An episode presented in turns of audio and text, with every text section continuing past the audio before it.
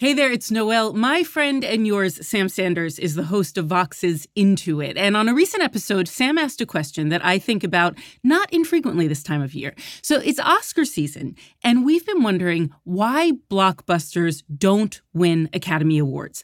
I saw Avatar, SeaWorld, along with a billion other people. And while audience enthusiasm doesn't make a great movie, it doesn't make a movie not great, right? Anyway, here's Sam with an honest attempt to answer the question.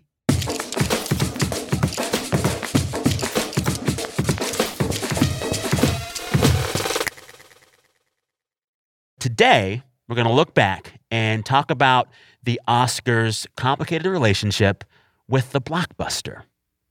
To start, let's go to SNL. It's time for the big Hollywood quiz. Here's your host, Jack Del Mar. There was this SNL skit from a few weeks ago. Bowen Yang plays the host of this like daytime TV quiz show, and Bowen's character gets to this question in the sketch that perfectly captures a problem the Oscars have had to deal with for a while. Great. These are all about awards, sticking with the 2020s. This film, written and directed by Sarah Polley, has been nominated for Best Picture this year. No one? I'll give you a hint. It has an all female cast featuring Oscar winner Frances McDormand. No one can answer the question. 80 for Brady. No. Anyone else?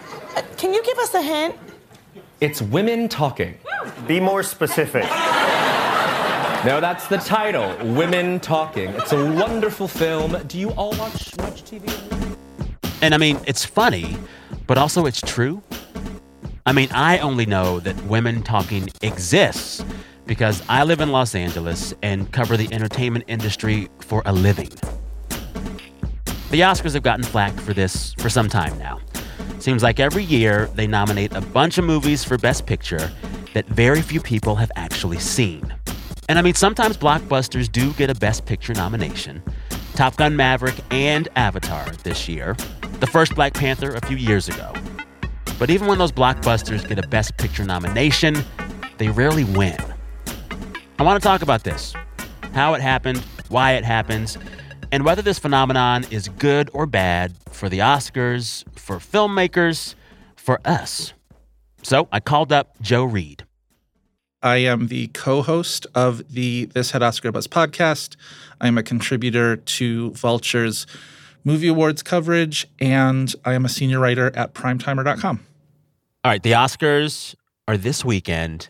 And usually, Joe, I'm quite bad at making Oscar predictions. Like, I don't even fill out the little forms when I go to watch it with friends. I don't Right. do it because I'm bad at it. But this year, I can, I think, based on historical data, make one prediction and put a lot of money on it. Here it is. Tell me All what you think. All right. I think Top Gun Maverick will not win Best Picture this Sunday, in part because of how successful this film has been at the box office.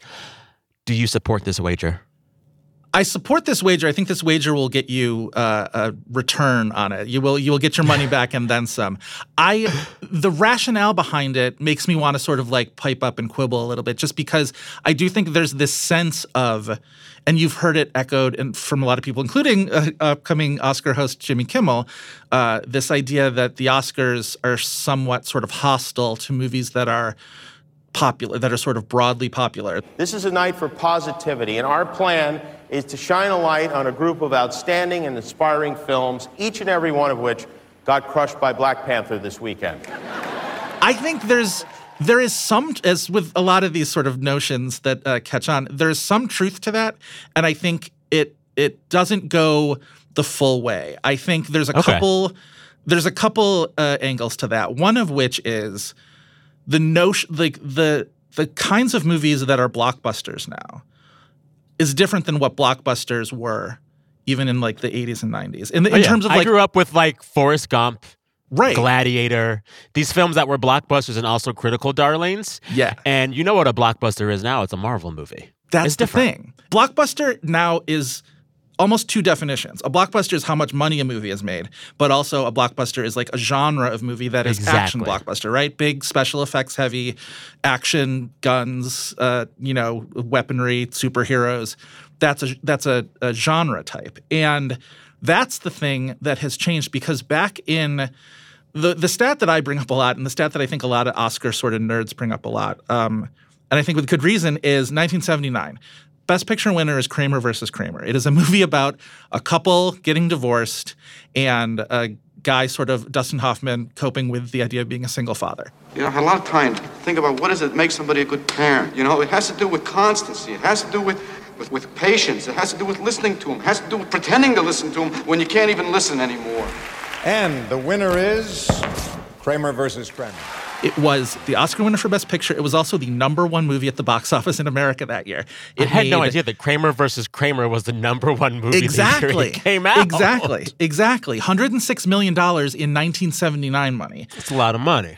1988, Dustin Hoffman, once again, apparently America couldn't get enough of Dustin Hoffman. Number one movie in America is Rain Man, which is a movie about an autistic man and his brother sort of taking a cross country trip. 82, 82, 82.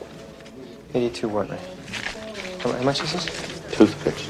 And the winner is Rain Man, Mark Johnson producer.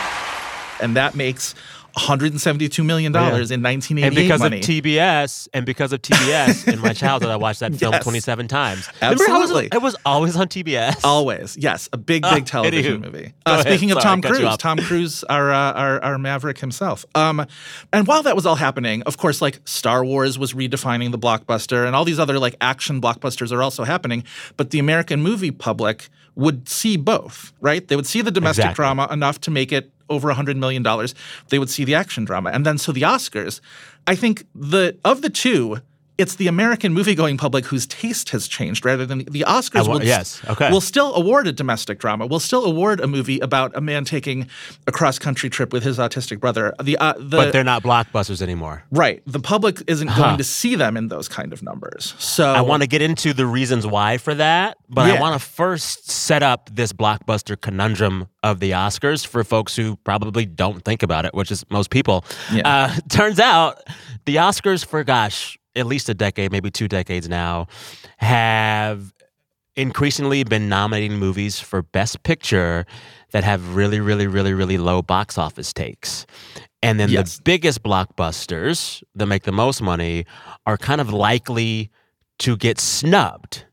Uh, and it's such a pronounced thing that according to your data, since 1977, only five movies that led the box office the year of their release also won Best Picture at Right. the Oscars. right. That's wild. What are those you- movies first? It's well, uh, Kramer versus Kramer and Rain Man, which I mentioned. Forrest Gump, which you mentioned in 1994, made 329 million dollars domestically.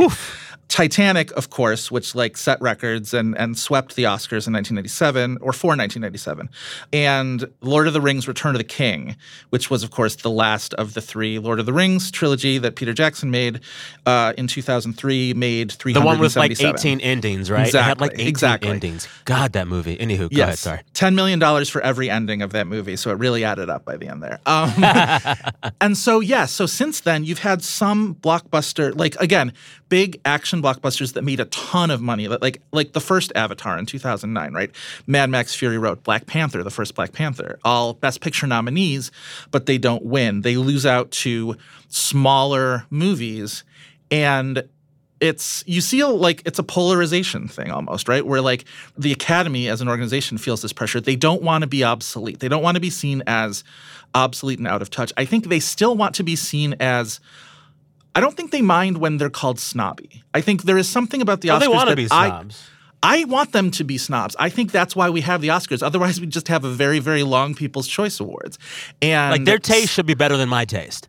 Right. It should be, and and I think part of the reason why we we celebrate when our faves win the Oscar is they've grabbed a little bit of the attention and the respect from this like often fusty old you know organization and you've you've made them pay attention to you in a little bit so that's the satisfaction of the oscars but i also think especially when they talk about like tv ratings they want they don't want to get too far away from the kinds of the at least having some movies on the best picture lineup that will draw people in. The common sort of wisdom has been for the longest time, I think since those Titanic Oscars, that the highest rated Oscar ceremonies are the ones where the the box office totals of the best picture nominees are higher. And that is a thing that like was true, I think, for a time and isn't necessarily true maybe anymore, or at least not as true as it used to be. Uh, I think this year will be a very interesting case. Well, this I, year is interesting because Yeah. it's like, you know, we talk about how blockbusters don't get enough love from the Oscars in the last several years, but turns out this year they nominate Top Gun Maverick, which made more money than God. Yeah. It seems Yeah. as if they kind of get it, or- at least they're trying to speak to the problem. Yeah, I think I think the thing is when there is a movie that makes that kind of money that also gets sort of a minimum level critical support. I think they are very resistant and I think with probably good reason to nominating just any old movie just because it's number 1 at the box office. They've not they don't nominate a Transformers. They don't nominate most of the Marvel movies because I think there is a significant sort of snobbery against them. I think the Black Panther movies have been particularly sort of artistically appreciated in a way that, and culturally appreciated, and sort of have that extra X factor to them that the Oscars have responded to them. But in general, like there was that big push last year to get Spider-Man No Way Home nominated, and I kind of knew it was like that they're not going to do that. Like they, that's not that's Not sort of out of their their genre a little bit. And I I don't know if I would want them to. I liked that movie a lot, but like I don't know if I would want them to. And so what you get instead a movie like Dune, which was the only Best Picture nominee last year to make significant amounts of money, but it also had there was like Denis Villeneuve is a very artistic filmmaker, and he's a very sort of like critically embraced filmmaker. So you get that in, uh, uh, as your blockbuster representative a little bit. This year with Yeah. Top Gun, though, I think it's interesting because we have evidence of how Top Gun did the first time around at the Oscars, both uh, uh, financially and it won Best Song for "Take My Breath Away." But it wasn't nominated for Best Picture that year, and it's interesting. So now this year it is, but the ratings for the Oscars for the '86 ceremony are going to end up being like double what the ratings end up being for this year's Oscars. So it's Well, the, but that but like but but there's like a whole nother wrench in that whole thing because like TV Yeah. ratings across the board Totally. are down as everyone goes to streaming. So you, Right. it's really even hard to have that conversation. But I think sometimes you'll get people who want to blame the movies for the reason that the ratings are down rather than the thing that you just said, which is that like this has been a trend that's been going on for decades. That like it's just and Yeah. there doesn't seem to be anything you can do to reverse it. Last year there were I think the Oscars got a little sweaty last year, but some of those like fan favorite moments and best blockbuster God. Yeah. award and whatever. And like that that ended up again, sixteen Yeah. million people watched the Oscars, which is more people than watch most things these days, but it's still Oh, again totally. like it's half the amount of what of what those ratings were like in the 80s.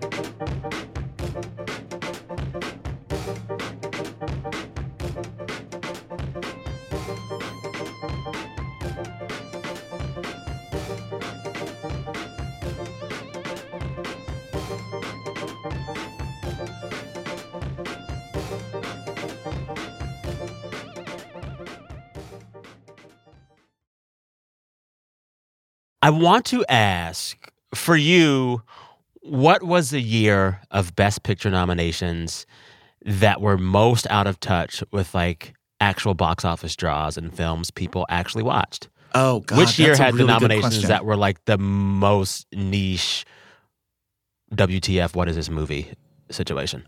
I mean, I and I say this as somebody who like gravitates to the niche movies anyway, so those tend to be the years where I'm just like, yeah, all right. Um, the I think back to uh, 96 where like that was the story. The story in 96, which was the year that The English Patient won Best Picture, which actually got a lot of like pop culture. There was that Seinfeld episode about like how much Elaine hated The English Patient. How could you not love that movie? How about it sucked? There's a little bit of like resentment to the fact that Uh, 96, the nominees were Jerry Maguire was the Hollywood movie, and then it was four sort of indie movies. It was Secrets and Lies, the Mike Lee movie, which is great.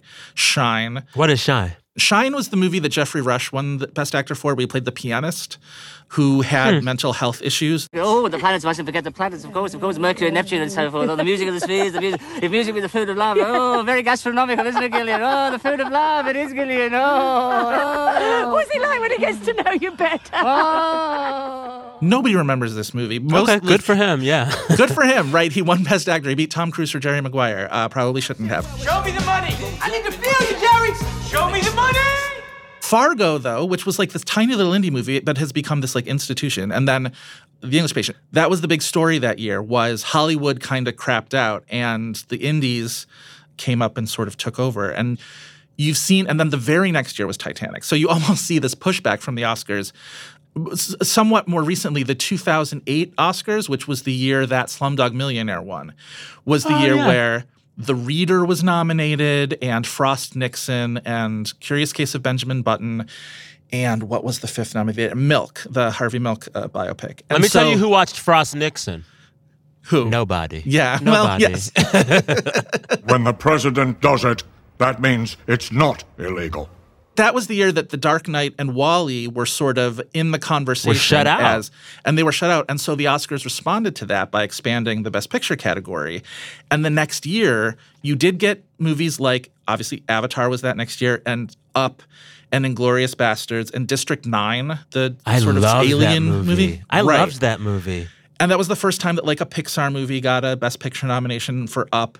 But it's interesting because so that was 10 nominees that year. And most of them, like about half of them, right, were $100 million or more. And then the next year was kind of a similar split where you had Toy Story 3 and Inception and True Grit.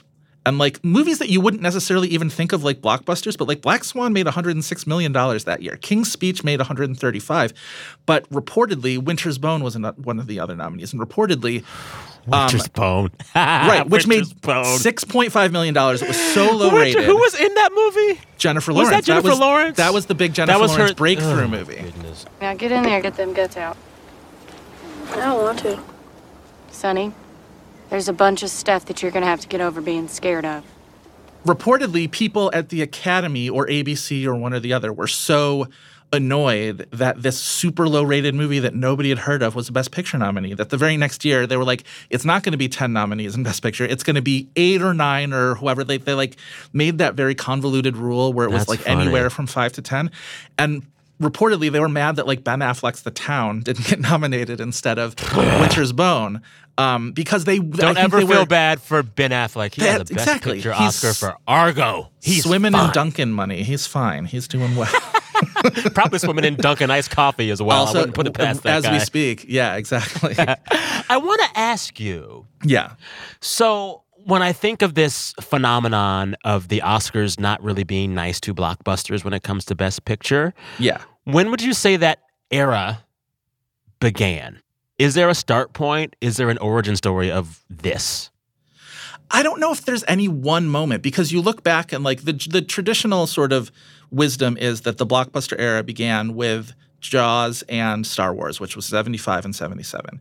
Those movies were both nominated for Best Picture. Uh, Spielberg was snubbed for Best Director for Jaws, and he uh, he's on camera as being incredibly upset about it. I didn't get it. I didn't get it. I wasn't nominated. I got beaten out by Fellini. I think it's as blockbusters became more and more sort of saturating the marketplace, you the fact that like a few of them would bubble up started to seem less and less sufficient for sort of mirroring what the American public's taste seemed to be, right? Where all of a sudden it's like, oh, Wakanda or uh, Black Panther in 2018 gets an Oscar nomination as like the one big blockbuster movie, and you're like, yeah, but like there are 25 blockbuster movies out there, so people kind of point to it as the Oscars sort of like holding their nose and picking like one blockbuster a year. Here are the nominees for Best Picture Black Panther. And the Oscar goes to Green Book. Listen, if I ever see the team behind Green Book in person, IRL, in the flesh, it's on sight. Do you We're squabbing. Remember Do you remember, Sam, that uh, red carpet interview? I think after the fact. It was after that ceremony where Spike Lee was on the red carpet and somebody, uh, it was a British interviewer, asked him what he thought of Green Book. Is there something about Green Book that offends you? This is what I'm trying to get to. Offend? Are you British? Yeah. Are you British? I am. Let me give you a British answer. It was my cup of tea. Spike Lee is America's auntie. 100%. I digress. 100%. Go ahead. What, what were we on? We were talking about oh blockbuster era, et cetera. Back to your thoughts. Sorry about that. Yeah. Go ahead.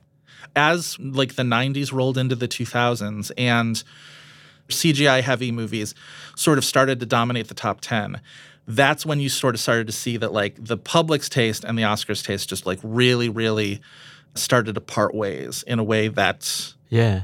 isn't great. Like I wish they were more aligned too, but I kind of want the public to maybe like, you know, go see the Fabelmans, Yeah. guys. Like it's not going to hurt you. I don't know. But how much of this is also all about streaming?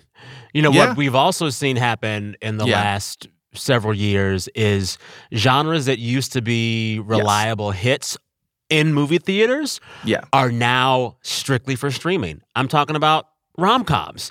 Like My Big Fat Greek Wedding made like 200 million plus. Yeah.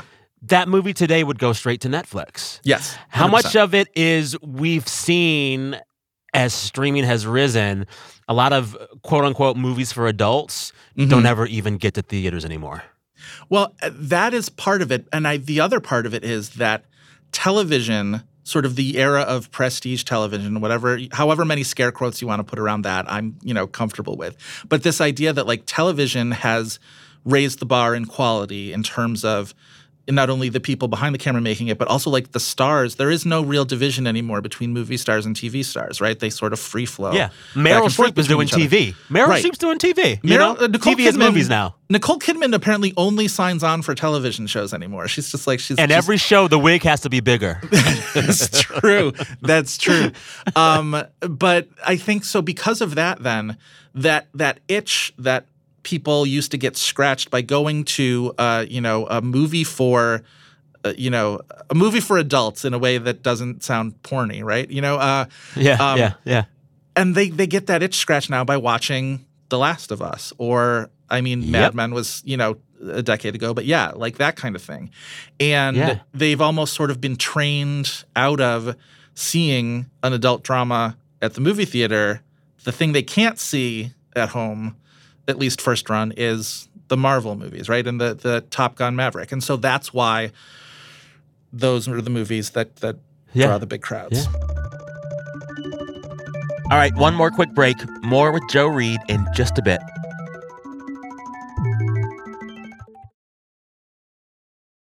If I were to be mad at somebody for this conundrum, the blockbuster Oscar conundrum, Right. should I be mad at Netflix and streaming? Should I be mad at the viewing public? Or should I be mad at Oscar voters? I'll go back and I'll pick out a certain Academy president, and we'll we'll have you uh, direct your anger to them. Not Cheryl Boone Isaacs because she uh, She tried. She, she tried. tried. Hard She- job. She tried. that woman said dick poop on a on a, um, a, a- a nomination morning one day and like rolled with that punch and forever. She Wait, will be, really? uh, yes. Whoa, oh my god. what? Oh. So Is there a wa- YouTube video of this? The one hundred percent is For achievement in cinematography, the nominees are Emmanuel Lubezki for Birdman or The Unexpected Virtue of Ignorance, Robert Yeoman for The Grand Budapest Hotel, Lukasz Yal and Richard Lenczewski for Ida, Dick Pope, Dick Pope for Mr. Turner.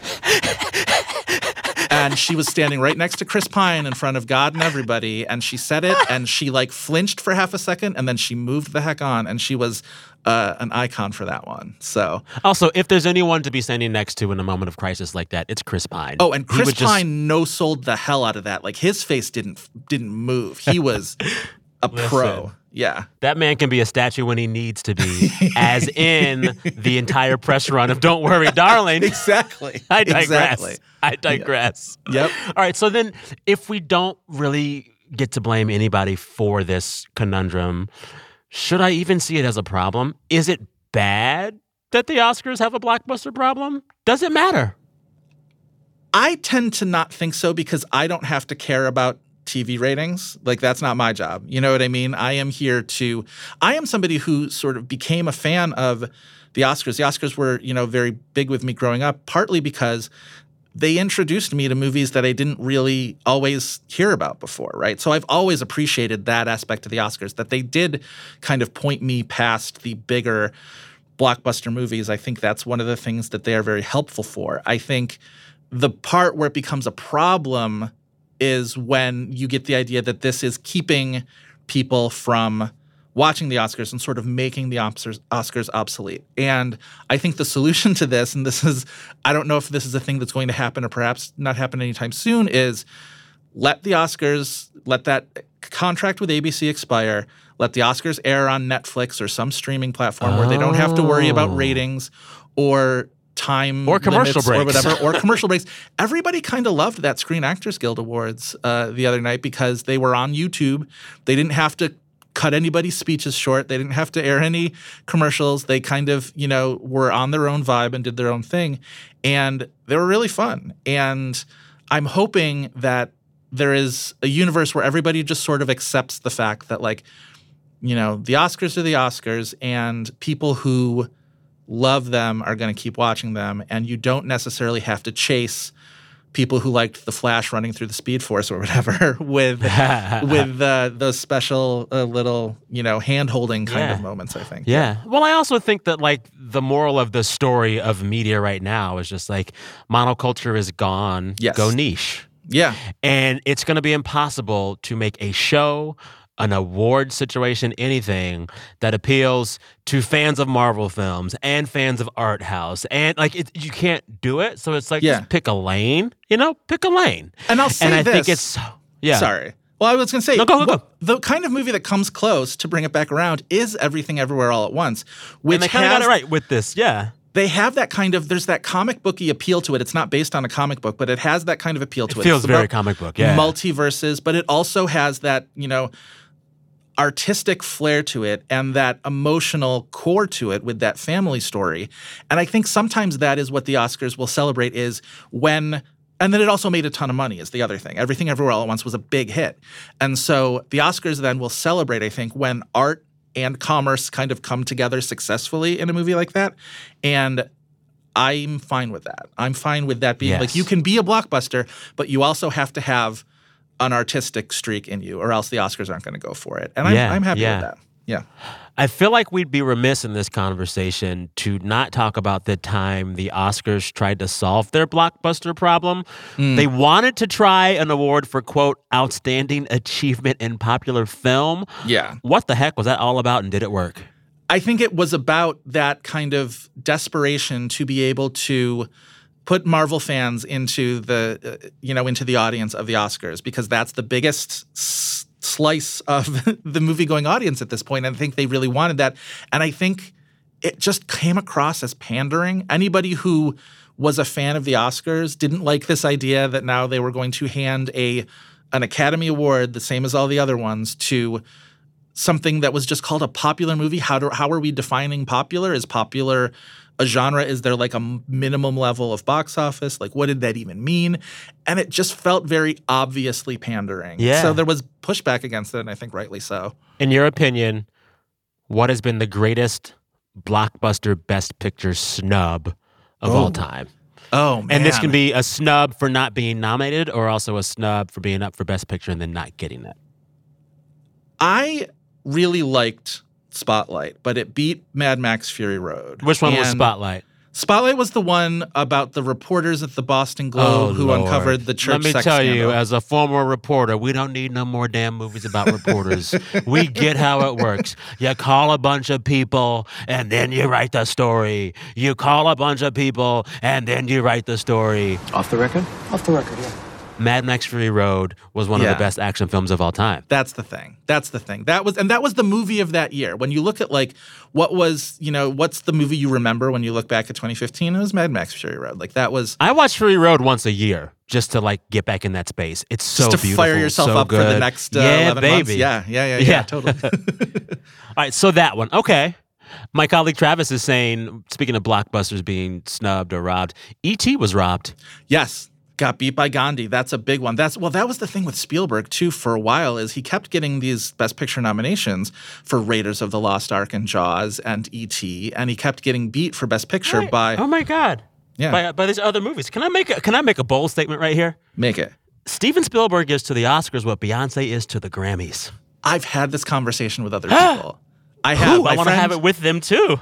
shout out shout out to my friend Katey Rich at Vanity Fair because we have this conversation that like Steven Spielberg is weirdly underrated at the Oscars for a guy who has two best director awards. He's he's strangely he's snubbed way more often than he's awarded and and he's definitely delivered enough uh, Well, yeah. fantastic movies that he should be more honored than he is. This is a lovely way to end a conversation. All conversations Speaking should lead to Beyonce. Yes. Joe, thank you for this chat. All right. Please come back again soon and talk movies with me. This was delightful. Yes, absolutely. Thank you, Sam.